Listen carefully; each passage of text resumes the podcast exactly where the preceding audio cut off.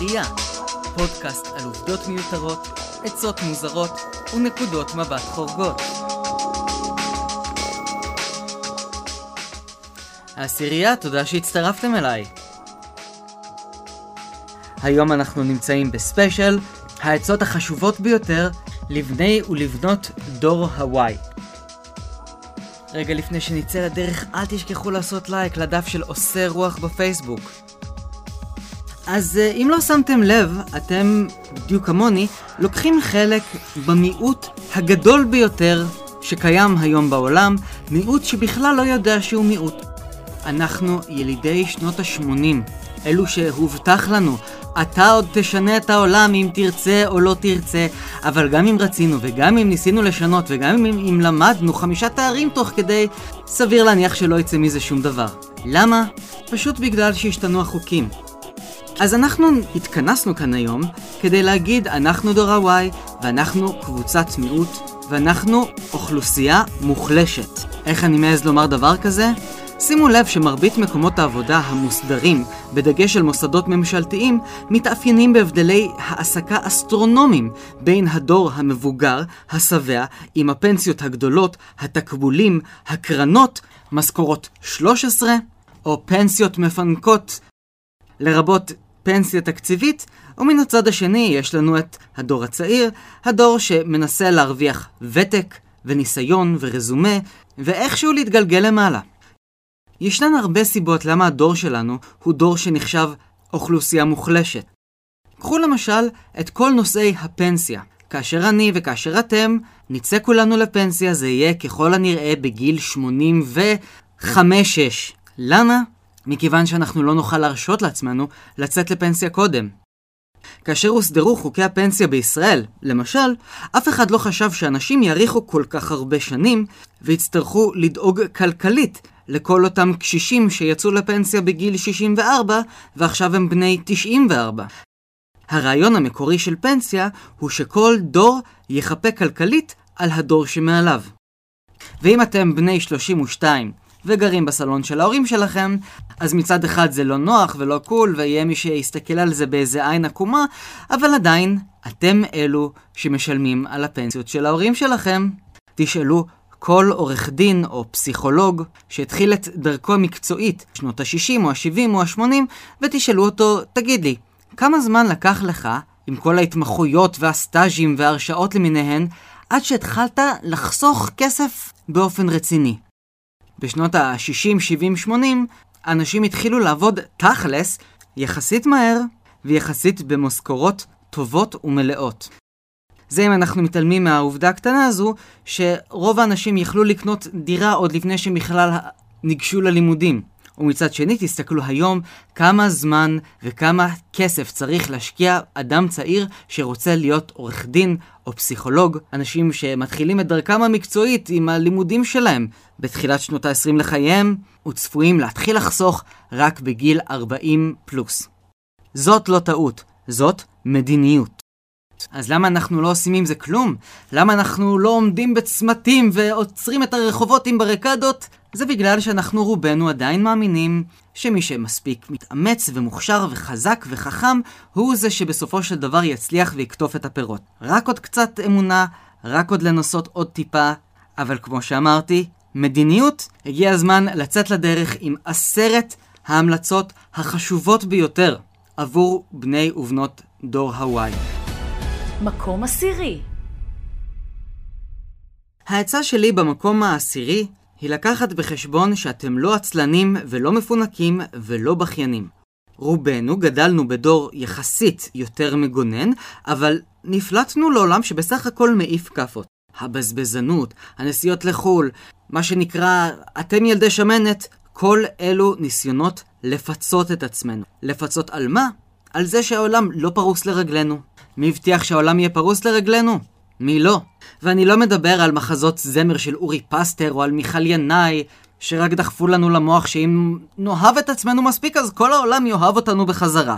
שנייה נניח אותן בצד, אני אבקש שנייה להדגיש שכל מה שמוגדר כבזבוז מהצד וכפיצוי עצמי ממה שאנחנו כנראה לא מודעים לו, הכל מתחיל ונגמר במילת המפתח אינדיבידואליות.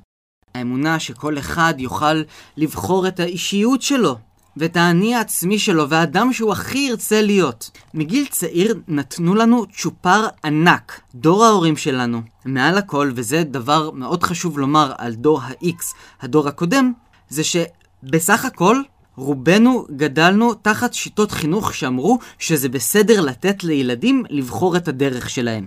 ילדות שמנמנות לא חייבות להתבייש בגוף שלהן, בנים חנונים שלא טובים בספורט רשאים לא להיות השכבה הנמוכה ביותר של שרשרת המזון. כל אישה יכולה להיות מדענית או חוקרת חלל. תעשי רק מה שאת אוהבת, רק מה שאת חושבת שיהיה לך טוב. וכמובן שכל איזה בילי אליוט מעיירת פיתוח באנגליה יוכל להיות פרימה בלרינה רק אם הוא ירצה. אולי יהיה צריך לשכנע קצת את ההורים שלנו שהעולם לא יתמוטט על ראשם, אבל בסופו של דבר אף אחד לא שם לנו מערוך ביד ואמר, אבא שלך אופה, אז גם אתה תתחיל עכשיו לגלגל בורקסים. אחד מערכי היסוד שעליהם חונכנו זה שזה בסדר להיות שונה ומיוחד.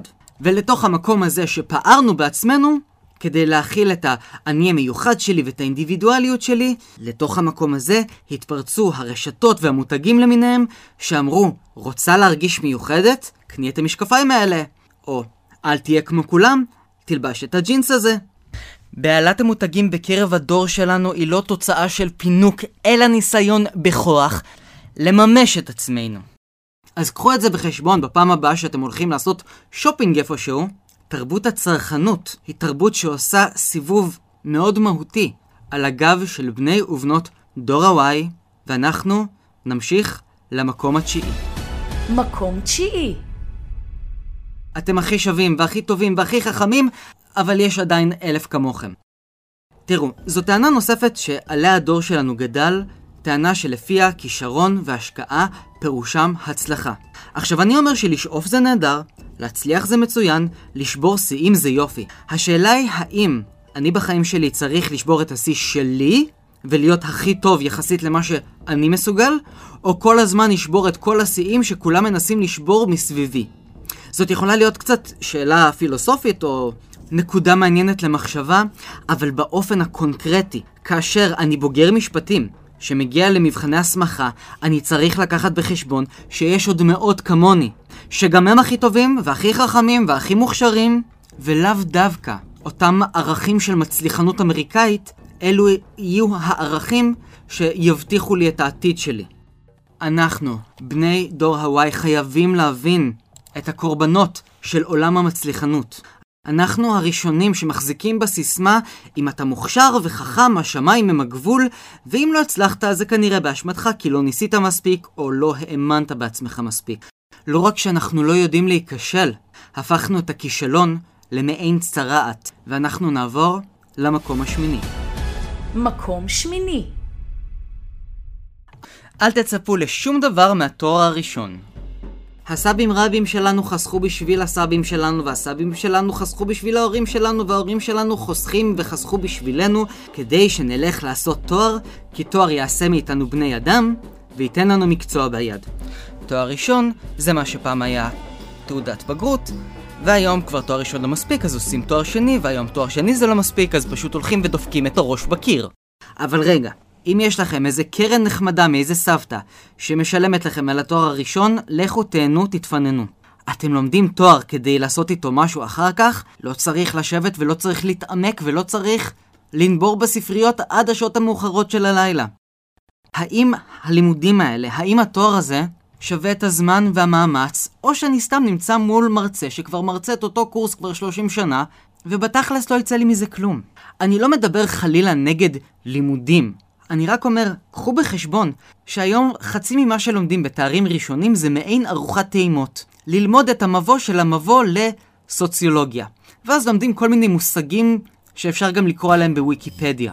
מבוא למבוא של בלשנות, ואז לומדים כל מיני פונקציה לשונית ופונקציה מטלשונית של יוקובסון ודסוסיר וברט. סבבה, הכל טוב ונחמד. השאלה היא, האם זה מספיק מעניין ומספיק שווה שתשקיעו בכך כל כך הרבה זמן ומרץ? אם אתם מצפים שהתואר הראשון ישנה את חייכם, שלילי קטלני.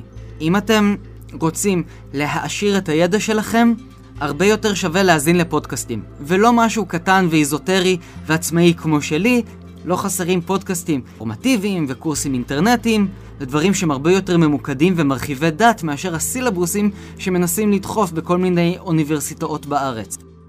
למה אני כל כך נחרץ? זה מכיוון שתארים בעיקר ראשונים עלולים להפוך להיות משאבה של זמן, של כסף, ולהיגרר ולהימתח, והכל בסדר. אם יש לכם דירה של דודה לגור בה וכסף נזיל שאתם יכולים להשתמש בו, אבל אם אתם גוררים תואר ראשון על פני חמש שנים במטרה שהדבר הזה יזכה אתכם במשכורת של חמש ספרות, זה לא מה שעומד לקרות, בעיקר אם התואר שלכם קשור לאיכשהו חלילה לימודים הומנים שהם לאו דווקא קיצור תולדות מחשבים ורובוטיקה בטכניון.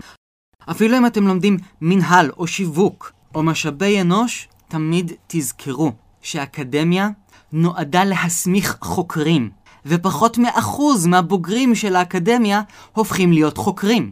ואם את לא מתכוונת, ואת לא מתכוונת, לעשות דוקטורט במנהל עסקים, לא שווה לשרוף כל כך הרבה זמן.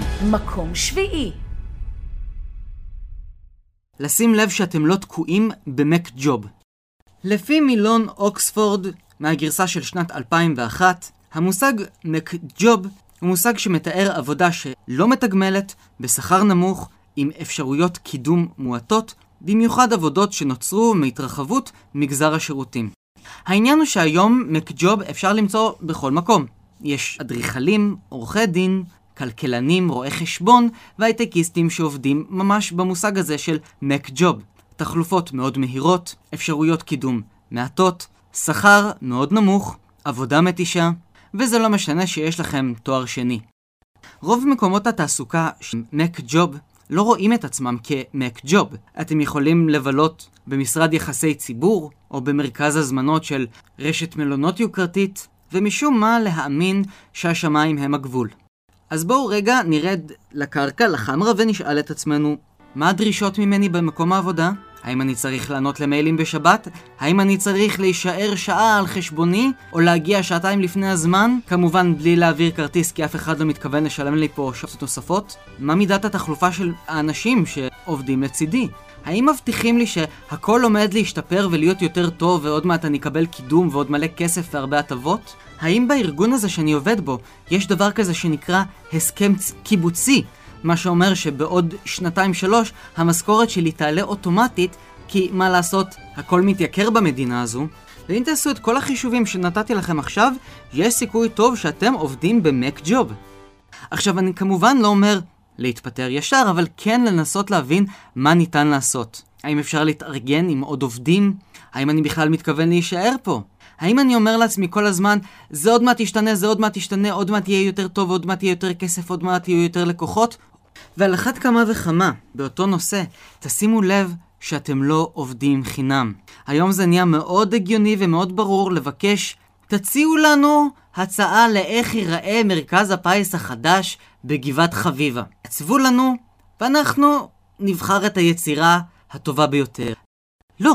כאשר מפעל הפיס או כל מקום אחר רוצה לבנות את המרכז החדש בגבעת חביבה, הוא סוחר משרדי אדריכלים שיעצבו כל מיני סקיצות, ואם זה באמת יצליח, אז אתם תקבלו את כל הכסף כדי לעצב את המרכז הקהילתי היפה ביותר שאי פעם נוצר, אבל לא לעבוד חינם. אותו דבר עם מעצבים גרפיים, עם כל מיני חברות שאומרות, אנחנו רוצים לצאת לאיזשהו מבצע קול קורא, תציעו לנו את הלוגו של מאה שנים לאיחוד הקיבוצים הישראלי. ואז אתם תשבו בבית, תעבדו שלוש ארבע שעות, תציעו משהו, ואז, ואז אולי תקבלו את הפרס במקום הראשון, וכמובן שאתם תזכו להמון תהילה, אבל אל תעבדו חינם. זה גם משהו שאנחנו כל הזמן עושים לעצמנו. אני בתור עורך תוכן כל הזמן מוצא אה, דרושים כתבים חדשים לאתר החדשות, טם טם טם, תציעו לנו כמה שיותר אייטמים. למה להציע לכם כמה שיותר אייטמים? תחשבו על אייטמים בעצמכם. אין בעיה שאני אעשה קופי טסט, אין בעיה שאני אעשה מבחן, אבל עכשיו לשבת ולחפור חמש שעות כדי שלכם תהיה יותר עבודה, ואני סתם בזבזתי זמן עבור שום דבר, סליחה, זה לא יקרה. כלומר, זה כל הזמן קורה, כי יש סיכוי טוב שעושים עליכם סיבוב. ואנחנו נעבור למקום השישי. מקום שישי. במקום השישי, אני מטרה בכם לתמוך ביצירה מקומית. זה אולי נשמע קצת תלוש או צדקני מדי באמצע צרור עצות לבני ובנות דור ה-Y להגיד לכם כן, תלכו לראות קולנוע ישראלי. אנחנו חייבים להבין שהיום בעידן השפע ובעידן הפנאי יש הרבה יותר מקום ליצירה ישראלית. נניח לרגע בצד את הפרובינציאליות שלנו וכל החברים הקולנוענים שלי שאומרים אני שונא קולנוע ישראלי, או חבריי מתחום הספרות שקוראים רק ספרות מתורגמת. נשים את הדרק הזה בצד ונסתכל במבט הכי מפוקח וסחי לשנייה אחת על איך אנחנו צורכים תרבות בישראל. נגיד, רציתי ללכת עם כמה חברים לסרט, ובאמת ראינו שני סרטים שאנחנו נורא מתלבטים בהם. משהו אחד מועמד לפרס אוסקר ומשהו אחר ישראלי, ואנחנו אומרים, hmm, טוב, את זה אולי נראה בקולנוע ואת זה אפשר גם להוריד בטורנט. אז אוקיי, אנחנו ב-אלפיים תשע עשרה, רוב רובם של בני האנוש מורידים סרטים בטורנט. זה לא מוסרי, זה לא חוקי וזה לא ענייננו. אבל אם כבר החלטתם לעבור על החוק, תצפו בסרט הישראלי בקולנוע ובסרט הזר, רק אם אתם ממש חייבים בכל מיני דרכים לא חוקיות. יודעים מה? בואו נזרום דקה על דוגמה הרבה יותר חוקית, למרות שהיא גם פוגעת בזכויות יוצרים, ספרים יד שנייה. אם אתם רוצים לקרוא שני ספרים, האחד רב מחר בינלאומי, השני ספר ישראלי וחלילה ספר ביקורים, את הספר הבינלאומי עדיף מיד שנייה, ואת הספר הישראלי לקנות יד ראשונה או מחנות, ואפילו אם יש לכם אפשרות לקנות מהיוצר, על אחת כמה וכמה. אם הבחירה שלי היא האם לקנות עכשיו כרטיס ב-שמונה מאות שקל להופעה של זריאנה גרנדה בפארק הירקון, או ללכת לשמונה או עשר הופעות ישראליות קטנות בכל מיני זאפות וקלאבים, לכו לזאפות ולקלאבים. אם הבחירה שלי היא בין איזו רשת מפונפנת של בתי קפה לבין בית קפה פרטי שנמצא ממש ממול, לכו לבית קפה הפרטי. אתם צריכים לבחור בין הצגה בפרינג' לבין הצגה בתיאטרון רפרטוארי, תלכו לראות את ההצגה בפרינג'. תבחרו במה להשקיע לפי הערך המוחלט המקסימלי של כמה שיותר כסף והשקעה ילך לאנשים שהם השכנים שלנו. אנחנו ממילא חיים בתרבות השפע ולא צריך להתנצל על כך, אבל גם בתוך תרבות השפע צריך לעשות בחירות, ורצוי לעשות את הבחירות באופן המושכל ביותר. ואנחנו נעבור למקום החמישי. מקום חמישי. לוותר על רכב צמוד. ביטוחים, טסטים, דלק, חניות. איכשהו התרגלנו לחיות באיזה אמריקאיות שכל ילד בן שבע עשרה צריך שיהיה לו רכב מתחת לבית. אז אמנם אני גר בתל אביב, ואני לא אחזיק רכב גם אם ישלמו לי, בגלל הבעיות של חנייה ורכב, ובכלל אני מעדיף כמה שפחות להסתכן ולסכן אחרים. אז נכון, התחבורה הציבורית בארץ היא מזעזעת, אבל אם יש לכם אפשרות לוותר על רכב, תוותרו. גם אם זה אומר לנסוע באוטובוס עוד חצי שעה, תורידו פודקאסט. רצוי את הפודקאסט שלי, אבל בין לנסוע ברכב לבין חצי שעה נוספת באוטובוס, תבחרו את האוטובוס. נכון, זה מבזבז יותר זמן, זה צפוף, זה לא מסתדר לנו תמיד עם הלוז, אפשר להתייבש בתחנה, ועדיין יותר חשוב לוותר על רכב פרטי וצמוד. ואנחנו נעבור למקום הרביעי. מקום רביעי. אל תדחו העבאת ילדים לרגע האחרון. כן, אני מודע לכך ששוב אני חורג מייצות לבני דור ה-Y, לכו פרו ורבו.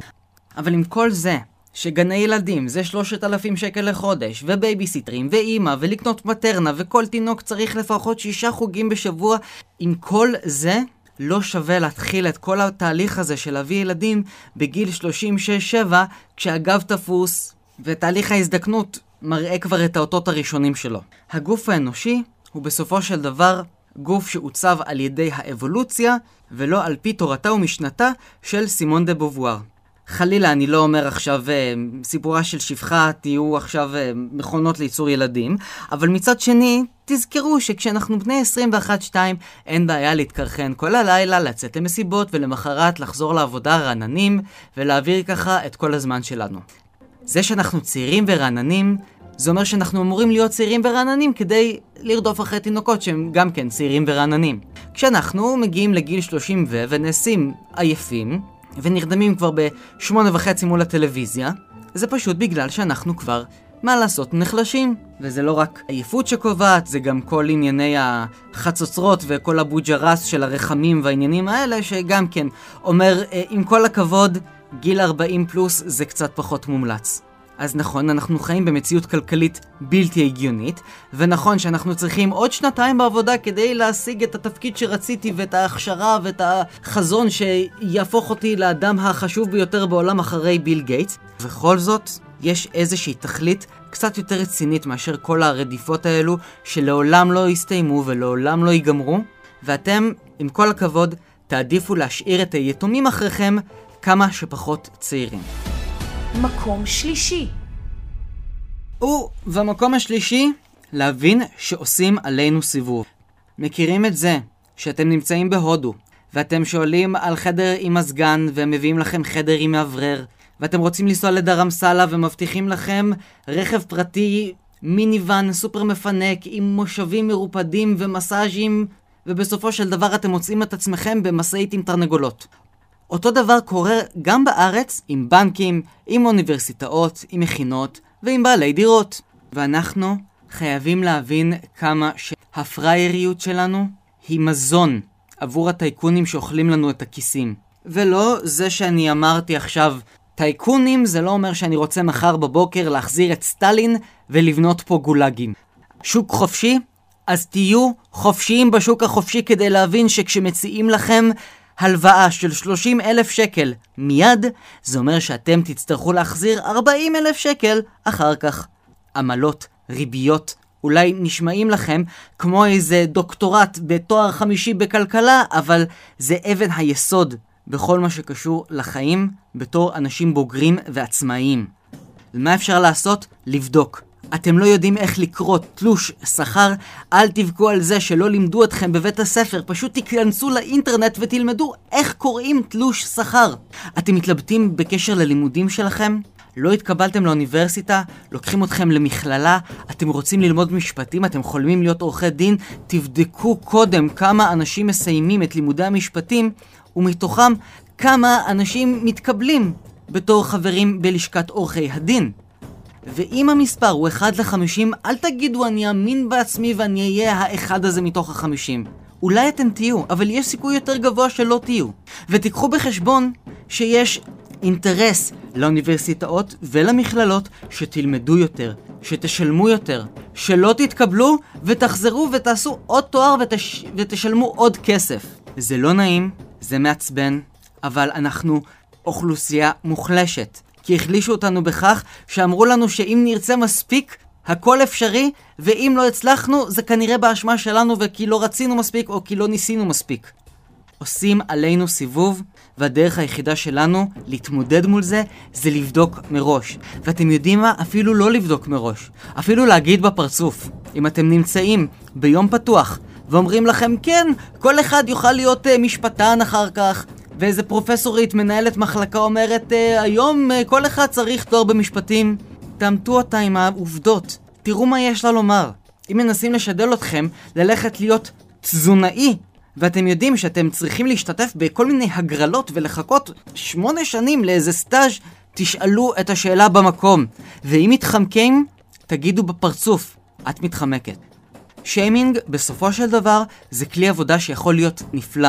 ראיתם דירה מתפוררת, מתקלפת, בדרום יפו, ב-ארבעת אלפים שקל לחודש, תצלמו ותתייגו, וגם תזכרו להגיד בפרצוף, לא של מי ששכר לפניכם, אלא בטלפון או בפרצוף אם תוכלו, של בעל הדירה, סליחה, אבל אתה נותן לי מערת הכבישים במחיר מופקע, תתבייש לך.